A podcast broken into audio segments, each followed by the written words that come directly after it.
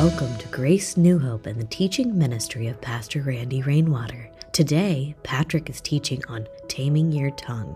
Please turn your Bibles to James 3 as we continue on in our series, Family. Let's listen now.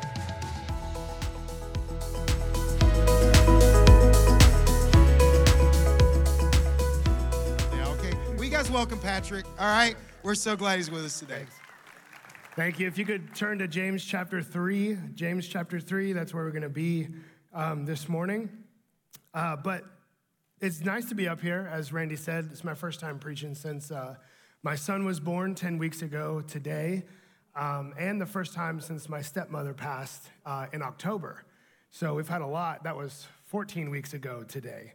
And so there's been a lot of stress in the family, some negative stress, some positive stress.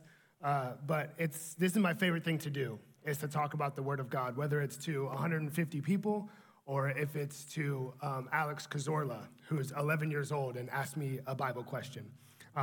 Talking about the Bible is one of my favorite things. So I am glad to be up here. If you need Bibles, we have some ushers. They've probably already passed them out.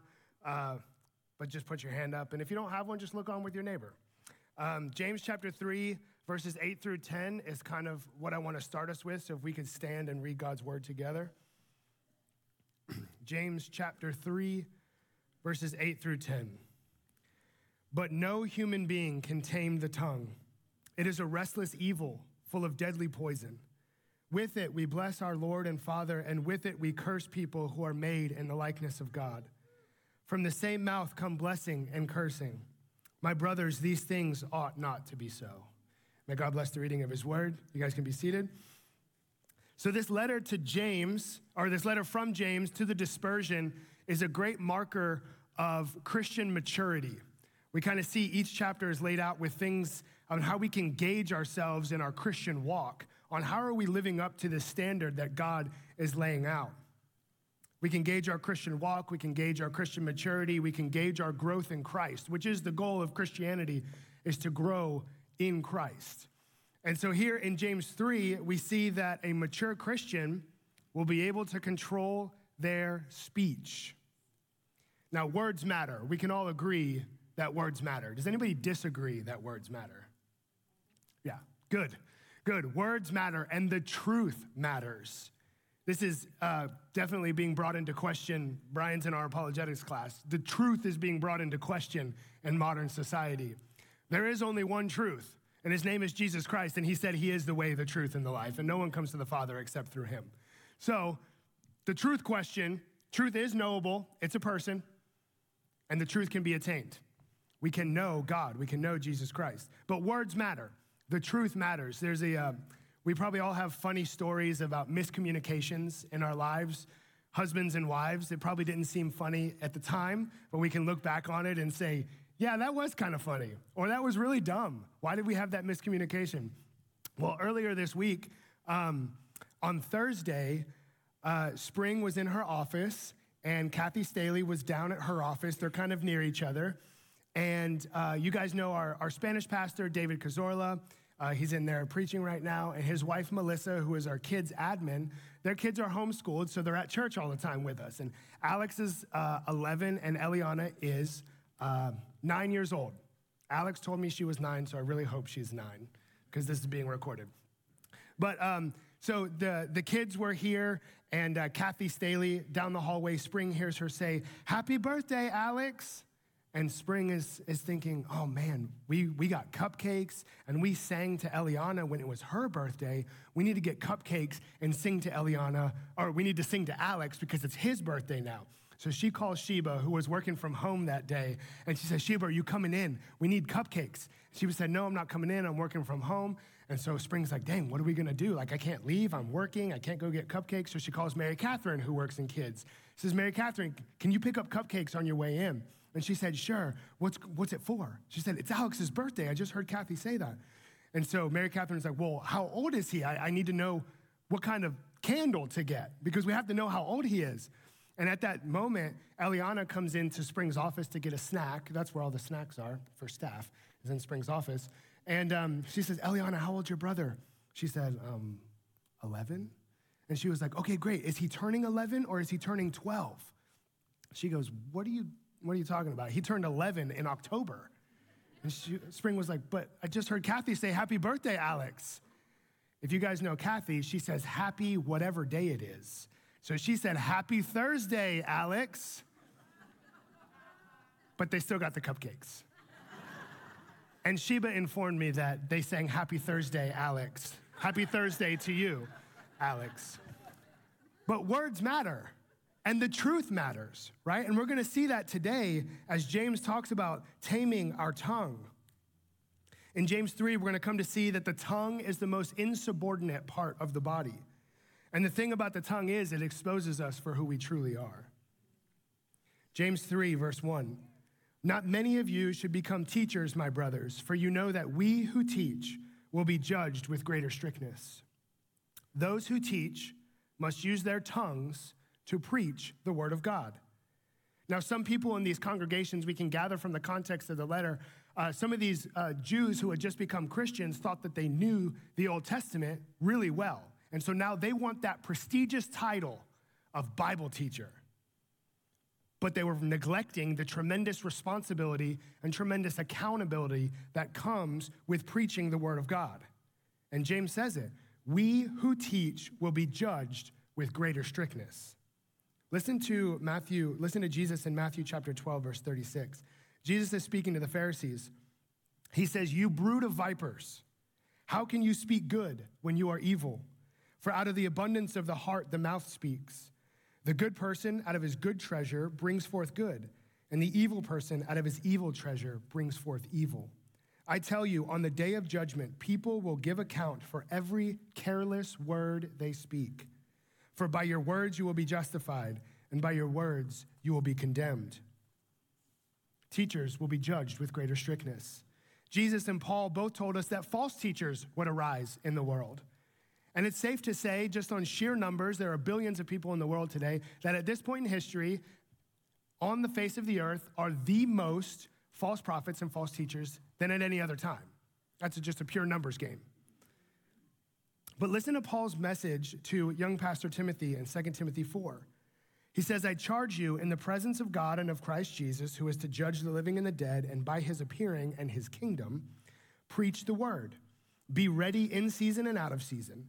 Reprove, rebuke, and exhort with complete patience and teaching. For the time is coming when people will not endure sound teaching, but having itching ears, they will accumulate for themselves teachers to suit their own passions and will turn away from listening to the truth and wander off into myths. It was inevitable that these false teachers would arise. Jesus said it, Paul said it. But what's interesting is how they arise. False teachers prosper because Christians keep paying them. False teachers prosper because Christians keep giving them money. One pastor I listened to says that a congregation that sits under false preaching is actually under the judgment of God because they're receiving what they want. They're getting the message that they want.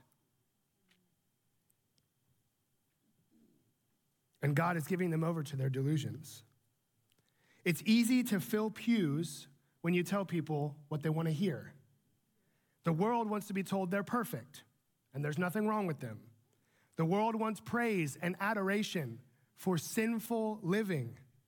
The world wants to be told there's good enough and nothing in your life needs to change. It's easy to sell books when you write these things. What's hard, but what's necessary, is telling sinful people that they're sinful and they stand condemned by God outside of Christ Jesus and they need a righteousness outside of themselves to be made right with a holy God and they can't earn that righteousness themselves. That's hard message, but it's necessary. Why? Because that's the message of God. It's hard to fill pews when you say things like that. And obviously not you, the pews are full today because you know the truth. But it's hard to sell books that when you write those things. But we don't want worldly acclaim. I want to hear Jesus say, well done, good and faithful servant.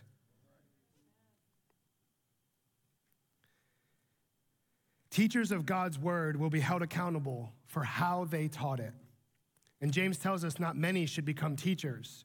There's a tremendous responsibility that a teacher's words carry. When you teach the Bible, you're having an influence over the people that you're teaching. And if you're wrong, you could lead people astray, and you will be held accountable by God.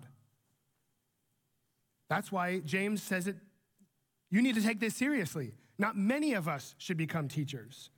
Now, I'm not saying that I'm special or Sheba's special or Randy's special, but there is a seriousness and a responsibility and accountability that comes with a teacher of God's word. And James tells us why in verse 2. For we all stumble in many ways, and if anyone does not stumble in what he says, he is a perfect man, able also to bridle his whole body. If we put bits into the mouths of horses so that they obey us, we guide their whole bodies as well. Look at the ships also. Though they are so large and are driven by strong winds, they are guided by a very small rudder wherever the will of the pilot directs. James gives us illustrations on how controlling something small actually controls something larger. He says if someone can control their tongue, they can control their whole body as well. If you control a horse's mouth with a bit, like this, I had to clarify with Randy that was a bit because I know nothing about horses. He said that's a bit. If you control a horse's mouth with a bit, you actually control the horse's whole body. And you can also control the direction of a ship by a very small rudder. Now, if Randy were teaching, he might actually bring out a wild horse and break it in front of y'all to impress you. He did that for Anita, didn't he? When they first got married, he was trying to impress her. But yeah, but that's not my skill set, right? I'm here just to talk about these things. But James says that we stumble in many ways. And if we're able to control what we say, it's a sign that we're on the right path. For if a man can control his tongue, that is evidence that he can control his body. None of us will attain perfection, James says. But holiness, whether it's in action or speech, holiness is the goal of Christianity. I read in a book one time that so many young Christians in America think the goal of Christianity is to get married. Everybody wants to find a spouse. The goal of Christianity is holiness, to be conformed to the image of Christ. And that is what the Holy Spirit does within us. But it is a sign of spiritual maturity. It is a sign of being on the right path for one who can control his tongue. The Geneva Bible commentary says, he who has learned to moderate his tongue has attained a great virtue. Now, James gives a few illustrations as to kind of describe what he's talking about. If you control a horse's mouth, you control his whole body. Huge ships are controlled in their direction by tiny rudders.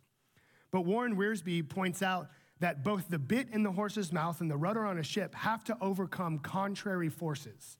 The bit has to overcome the strength of the horse, and the rudder has to overcome the wind and the waves. The same is true for the tongue. The tongue has to overcome a contrary force, and that contrary force is our old sinful nature. Our old sinful nature constantly rears its ugly head, not only in our actions, not only in our thoughts, but in the way that we speak. The spirit is at war with our old nature. And so the tongue, like the bit in the horse's mouth and the rudder of a ship, the tongue has to overcome a contrary force. Being able to control our tongue is a sign of spiritual maturity. And by the grace of God and the power of the Holy Spirit, we who are growing in spiritual maturity are learning to overcome our old selves. It should be progressive. It's not going to be perfect, but it's going to be progressive. You should be able to look 10 years back and say, wow, what was I saying back then? And look at the pureness of my words now. There should be a progression in our spiritual maturity, and our speech is reflective of that growth. And James, let's look at verse 5 here. So also the tongue is a small member, yet it boasts of great things. How great a forest is set ablaze by such a small fire, and the tongue is a fire, a world of unrighteousness. The tongue is set among our members, staining the whole body, setting on fire the entire course of life, and set on fire by hell. The tongue, while being so small a part of our body, boasts of such great things. Now, we can see this in two ways. There's a positive aspect to this. It's the tongue that we use to build people up. It's the tongue that we use to encourage. It's the tongue that we use to exhort. It's the tongue that we use to correct. And these are all great things. And we need to be practicing these things. But negatively, it's the tongue that embellishes. It's the tongue that brags. It's the tongue that lies. It's the tongue that scratches itching ears. It's the tongue that gossips. Negatively, James is comparing the tongue to a small spark that so often leads to a forest fire. How often have we heard of these raging forest fires in like California being started by a spark from a campfire, right? It starts out small and then it destroys. Last year, I think there was a wildfire started by a gender reveal firework. So even in our celebrations of good things, we're still starting fires. But the illustration that James uses for the tongue being a small fire is used to describe these negative boasts of the tongue, and the forest fire is a result. So often a small word spoken negatively to someone ends up destroying their life. Now, two notes on this. Because the immediate context is not everyone should become teachers, our primary context for the tongue is false teaching. But there's a larger context in fulfilling the law of Christ, in loving each other. So we have to look at both. We have to look at how the tongue can start fires in our teaching and how the tongue can start fires in our interactions with each other. False teaching can destroy churches and can destroy congregations. And I don't mean by clearing out the church. I mean literally destroying souls. Lies about God and his character can lead people to believe wrongly about God. It is vital that we know the God we love. If we don't know the God we say we believe in, but we're still worshiping a God, we're now engaging in idol worship. We are engaging in worship of a God that we've created in our own image. A God that says the things that we want to hear. Jesus told his disciples to beware of the leaven of the Pharisees, just as a little bit of yeast makes the whole loaf rise, a little bit of heresy destroys churches. We must be on guard for heresy and false teaching. Be careful what you listen to. Be careful what you read. We have some readers in my family.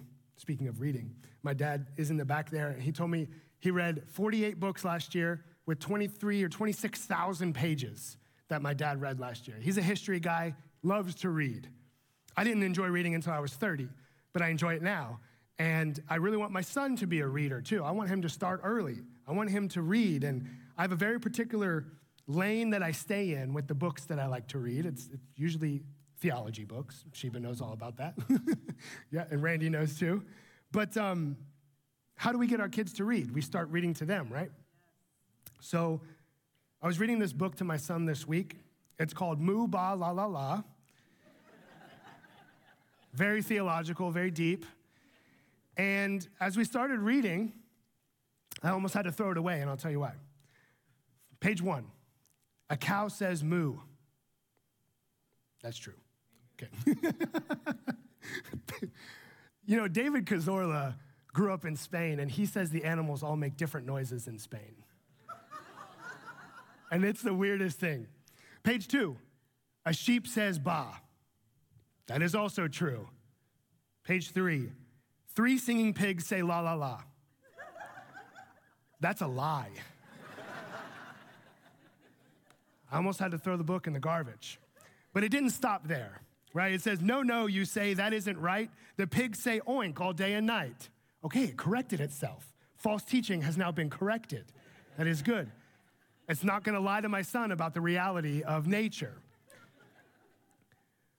But two of these things in those first 3 pages are true. A cow says moo, and a sheep says ba. But that third thing was false. But just because it says 2 true things and 1 false thing doesn't mean I should keep this on my bookshelf. It eventually corrects itself, so I can keep it there. But the same can be said of preachers who preach some truth and some lies. If a pastor said 9 true things about God and his character, but presents a false gospel, throw it away in the garbage. Paul said, if I or an angel from heaven preaches a different gospel than the one I presented you with, Let him be anathema, cursed, damned to hell. That is what anathema means. And Paul says, if anyone preaches a different gospel, that is what they are. Anyone preaches a different gospel, he is a false teacher. Don't care how many true things that he says. Watch what preachers say and compare it to the Bible. False teaching and lies distract us from the truth, and they destroy our walk with Christ. So that's the first application. A spark can lead to a fire. A false teaching can destroy people.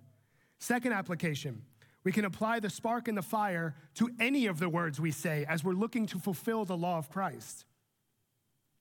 How often has one kid's name calling spread like wildfire to the rest of the class, and before you know it, the entire class is heckling mercilessly this one child, all because one kid said one thing?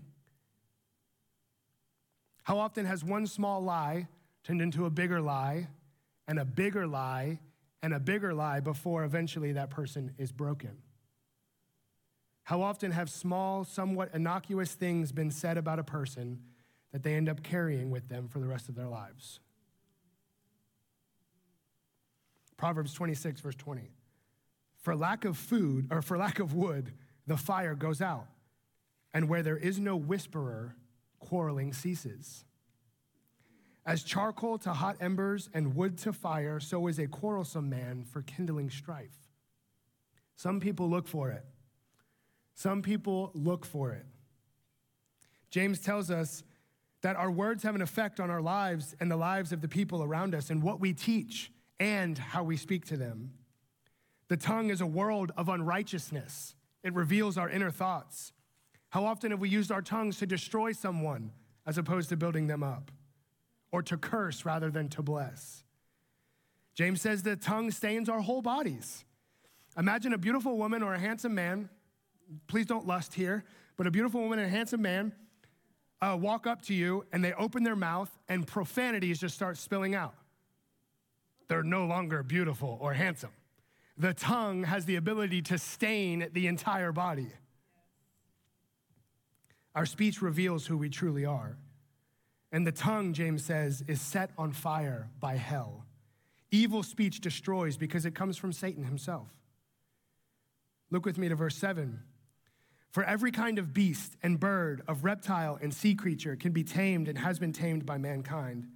But no human being can tame the tongue. It is a restless evil full of deadly poison. Animals can be tamed. Hannah and I took Sammy to the zoo last Saturday. It was like 30 degrees. We saw one lion, one zebra, but we spend most of our time in the reptile habitat because they have to be warm, so it was always great. Where's the next reptile habitat? So we just, leapfrogged from one to the other, but it was still cool. We got to see animals. But every animal can be tamed, James tells us. Animals of every kind, lions, tigers, bears. I almost got it. I got it first hour. I almost got it. But James says that no human, all these animals that we're actually fearful of, we're fearful of lions, we're fearful of tigers unless they're tamed, we're fearful of sharks. All of these animals that we're fearful of, we've actually tamed, but we can't tame the tongue. Why don't we fear the tongue like we fear animals? When it's actually, James says, it's full of deadly poison. James says no human being can tame the tongue. It is a restless evil full of deadly poison. So if no human being can tame the tongue, then who can? God can tame our tongues. And that's the point of this, is that you can't do it by your own power. You can't just will hard enough to speak more life-giving words when the giver of life himself will change your speech. Yes. Only God can restrain the evil that pours forth from our hearts. Only the Holy Spirit can tame the restless evil of our tongues. Only Jesus has the antidote to the deadly poison that pours forth from sinners' hearts. And James goes on in verse 9. With our tongue, we bless our Lord and Father, and with it we curse people who are made in the likeness of God. From the same mouth come blessing and cursing. My brothers, these things ought not to be so. Desiring God, which is John Piper's ministry, they put out a 5-minute silent video where you can still see the actions going on. And it's about James 3. And the video starts with a husband and wife waking up. The husband actually gets up before the wife. He goes to the bathroom to brush his teeth. And there's no sound, but you can see what people are saying by their body language. Husband goes to brush his teeth. He comes back out of the bathroom and he stubs his toe on his wife's laundry basket because it's in, Deb thinks that's funny. Because the laundry basket was left in the middle of the floor. Well, the husband's pretty mad. And so the husband yells at the wife, "How could you possibly leave your laundry basket in the floor? Now I've hurt myself." Well, now the wife is upset because the husband yelled at the wife. And the husband goes to, they have a 12-year-old daughter and a 6-year-old daughter. The husband goes to get the daughters up because the family has somewhere to be that day. He kind of pushes the 12-year-old out of her bed because he's angry because he stubbed his toe. And now the 12-year-old's mad because the dad's mad at her for no reason whatsoever. The wife is also mad because the husband yelled at her, but the wife goes downstairs to make the 12-year-old a bowl of cereal. The 12-year-old is mad because the husband is mad. Everybody's yelling at each other. She ends up dumping over her bowl of cereal. She doesn't want it. Well, now there's milk on the table. Now there's milk on the floor. So the wife has to clean up the milk. The husband yells at the wife because how could you let your daughter spill the cereal on the table and on the floor? So now the husband is again yelling at the wife. They all have to get out the door because they have somewhere to be. The 12-year-old daughter is lagging behind. The rest of the family's already in the car. They're yelling profanities out of the car. "You need to hurry up. How could you possibly be late to this? We have somewhere important to be." And the daughter, you can tell she's fed up with it. She's done. She doesn't want to hear this anymore. She's tired of getting yelled at.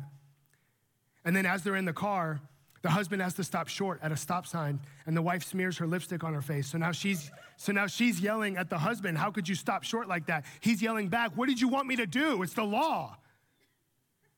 They get to their destination and they walk into church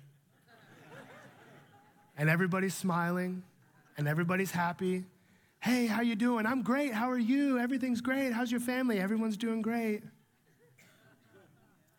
And then the next scene, the father has his hand raised in worship, singing the doxology, "Praise God from whom all blessings flow." And the 12-year-old daughter is standing there like this. Because how could he possibly be singing the praises of God when he's just been cursing his family?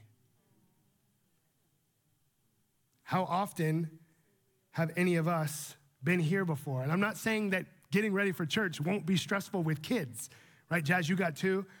Sammy, like it takes 30 minutes longer to do things with Sammy if we ever want to go anywhere because we have to get him dressed, make sure he's fed. We got to make sure the car's ready. Like, I get that. It's going to be difficult. But that doesn't mean that we get to lash out in our stress. How many times have we cursed people on the road or gossiped about our coworkers or yelled at our spouse or yelled at our children only to show up to church acting as if everything's fine?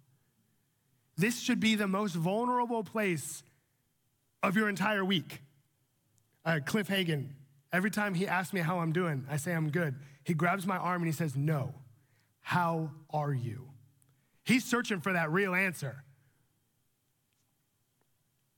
Ephesians 6:4, Paul says, "Fathers, do not provoke your children to anger, but bring them up in the discipline and instruction of the Lord." We can discipline our children without yelling.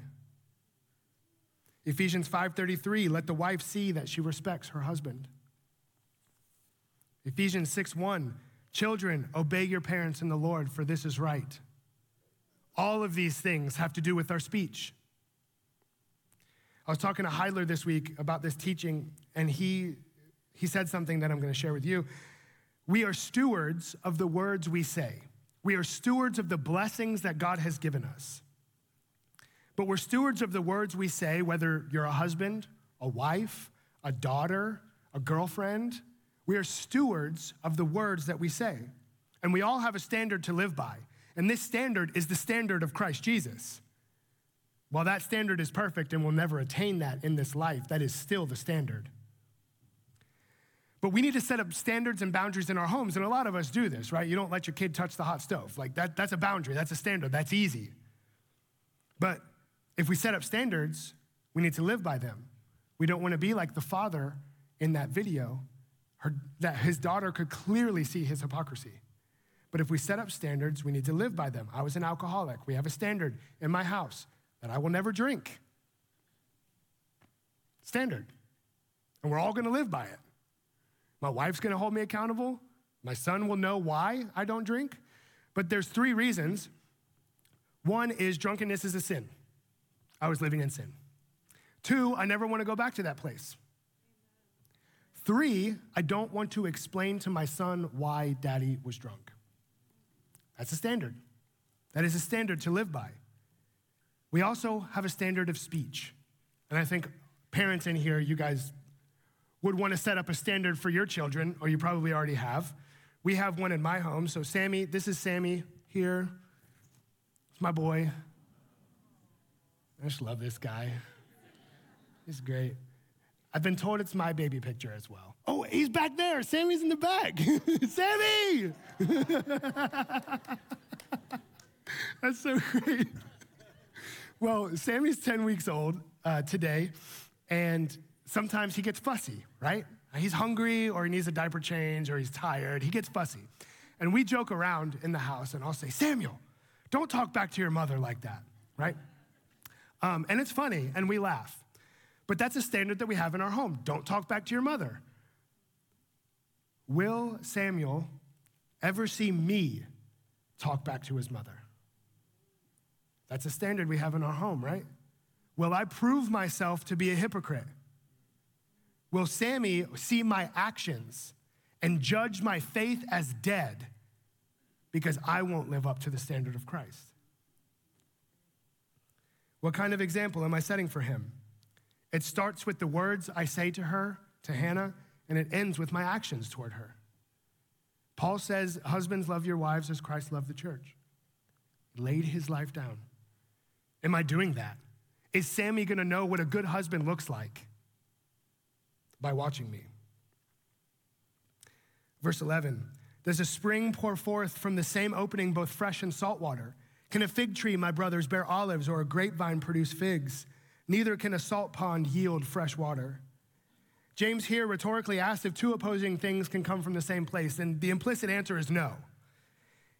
A freshwater spring, something that is refreshing, something that is life-giving, cannot produce salt water. If it did, it would no longer be a freshwater spring. The whole thing would be contaminated. Proverbs 18:4, the words of a man's mouth are deep waters. The fountain of wisdom is a bubbling brook.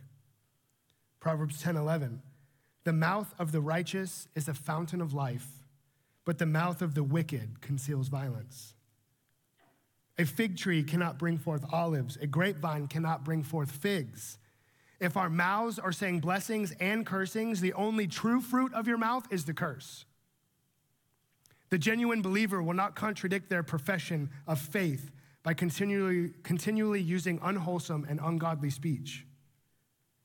The tongue that produces speech that is godly and wholesome is as refreshing as fresh water and as nourishing as good fruit from a good tree.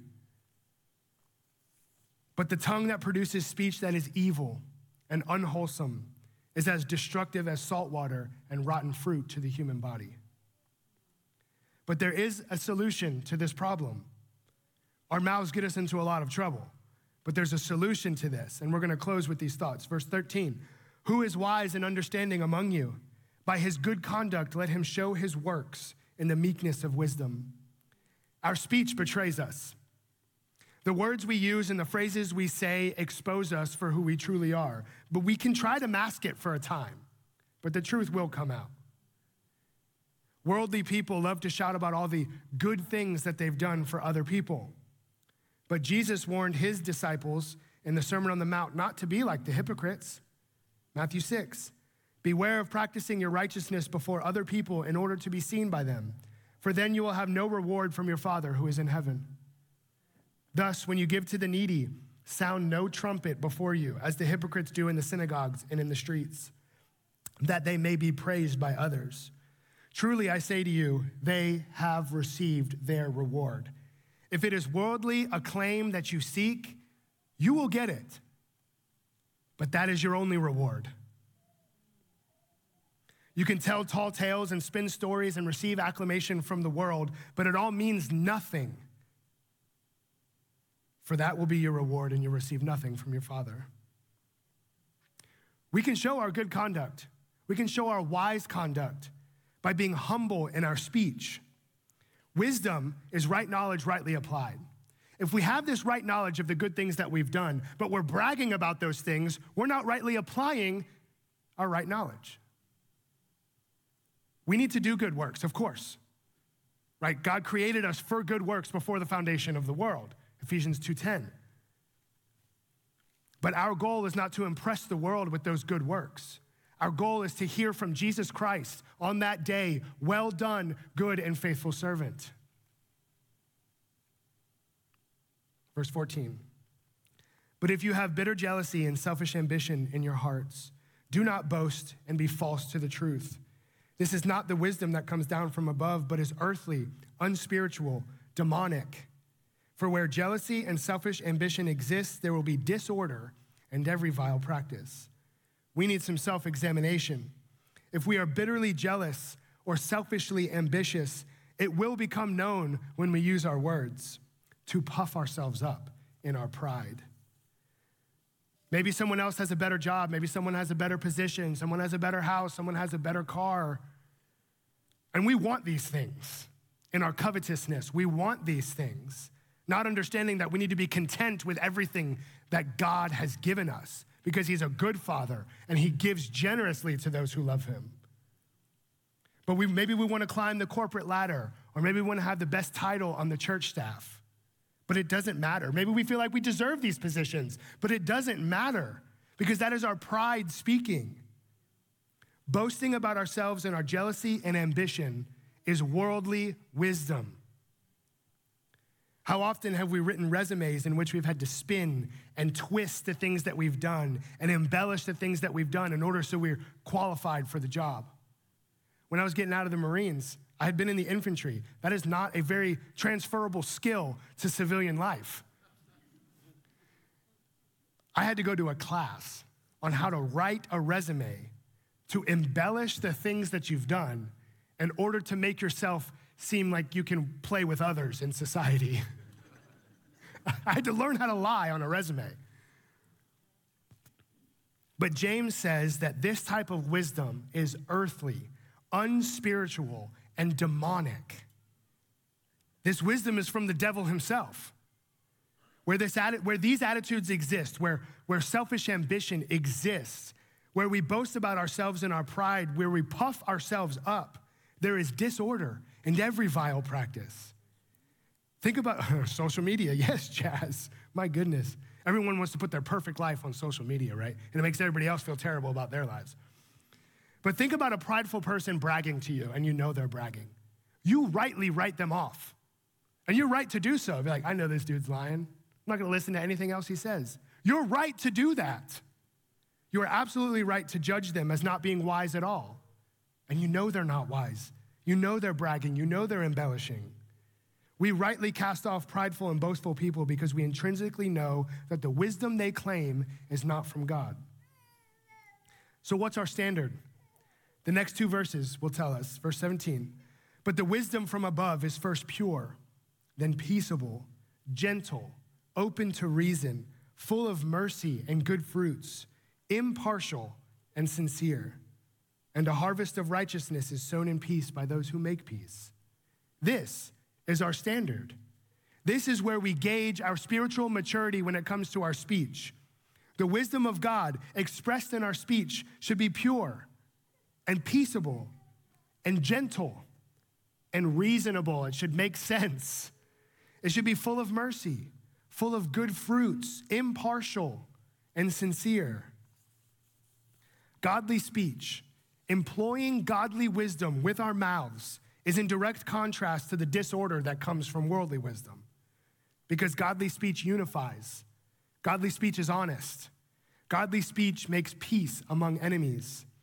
Godly speech is reasonable. It is merciful. It is compassionate. And ultimately, it speaks the truth. We see Jesus, this is his standard. Jesus not only called out the Pharisees, he spoke truth and said, you can't even preach the truth because you're evil. But he was also compassionate and merciful, and he wept over Jerusalem, said, "How I long to gather you as a hen gathers her chicks." We see both ends of the spectrum in Jesus. We speak the truth in mercy and compassion and love. And so as we leave here, let us be on guard for our speech. We need to watch our mouths. I know our parents have told us that a lot. Watch your mouth. We need to judge ourselves by the words we say. Let us live to the standard of God in everything we do, including the words we say about God, the words we say about the Bible, the words we say about each other. Let us live to that standard. Now, this may seem quite burdensome, and I'm not here to put a burden on you. That's legalism. The gospel is in this letter because mercy triumphs over judgment. None of us will be perfect in our speech. All of us will utter ungodliness, but we have a merciful high priest. We have a faithful high priest who forgives us, who goes before God, who intercedes for us daily before the Father. Maybe you have said some of these words to someone and you don't know if you can make it right. You can. You can make it right. In the recovery community, this is all about going to make amends with somebody. You do your part and ask for forgiveness. And their forgiveness is on them. Their forgiveness is on them. Maybe you can't take these words back. Maybe the person you spoke them to is no longer here. Cry out before God for forgiveness. He's in the business of forgiving. If you believe in Christ Jesus, his blood already covers you. We just need to know that and realize that, even for the ungodly things that we say. His blood covers that. We have a merciful God who wants to forgive you. We need to humble ourselves before God and look to him who gives good gifts and ask for his wisdom. God is gracious. He wants to give these things. James commands us, if you lack wisdom, go to God. Mercy triumphs over judgment. Seek God, seek his wisdom, read his word, and pray that your speech is glorifying to him. Will you pray with me as we close? Father, we thank you for your word. I thank you for your servant James, who, although this letter may seem hard to our American ears, sometimes this is exactly what we need. The author of Hebrews says, don't regard lightly the discipline of a father. And we get a lot of discipline in this letter. But may we not look at it as legalistic, as a set of rules to follow, but may we look at it as pleasing to you, as this being our offering, as we're offering our words to you, we're offering our bodies to you as living sacrifices, holy and pleasing to you. Thank you for your servant who in his humility identifies himself as a servant and not the half-brother of Jesus. Lord, may you humble all of us. It's a scary thing to ask sometimes, but we need to be humble because those who humble themselves, you will exalt. We thank you for your spirit that encourages us and drives us forward as we're being conformed into the image of your Son. We thank you for the gathering this morning. There's nothing like worshiping you in the presence of the saints. I thank you for your Son. I thank you for his sacrifice. May you be with us through our weeks. In Jesus' name.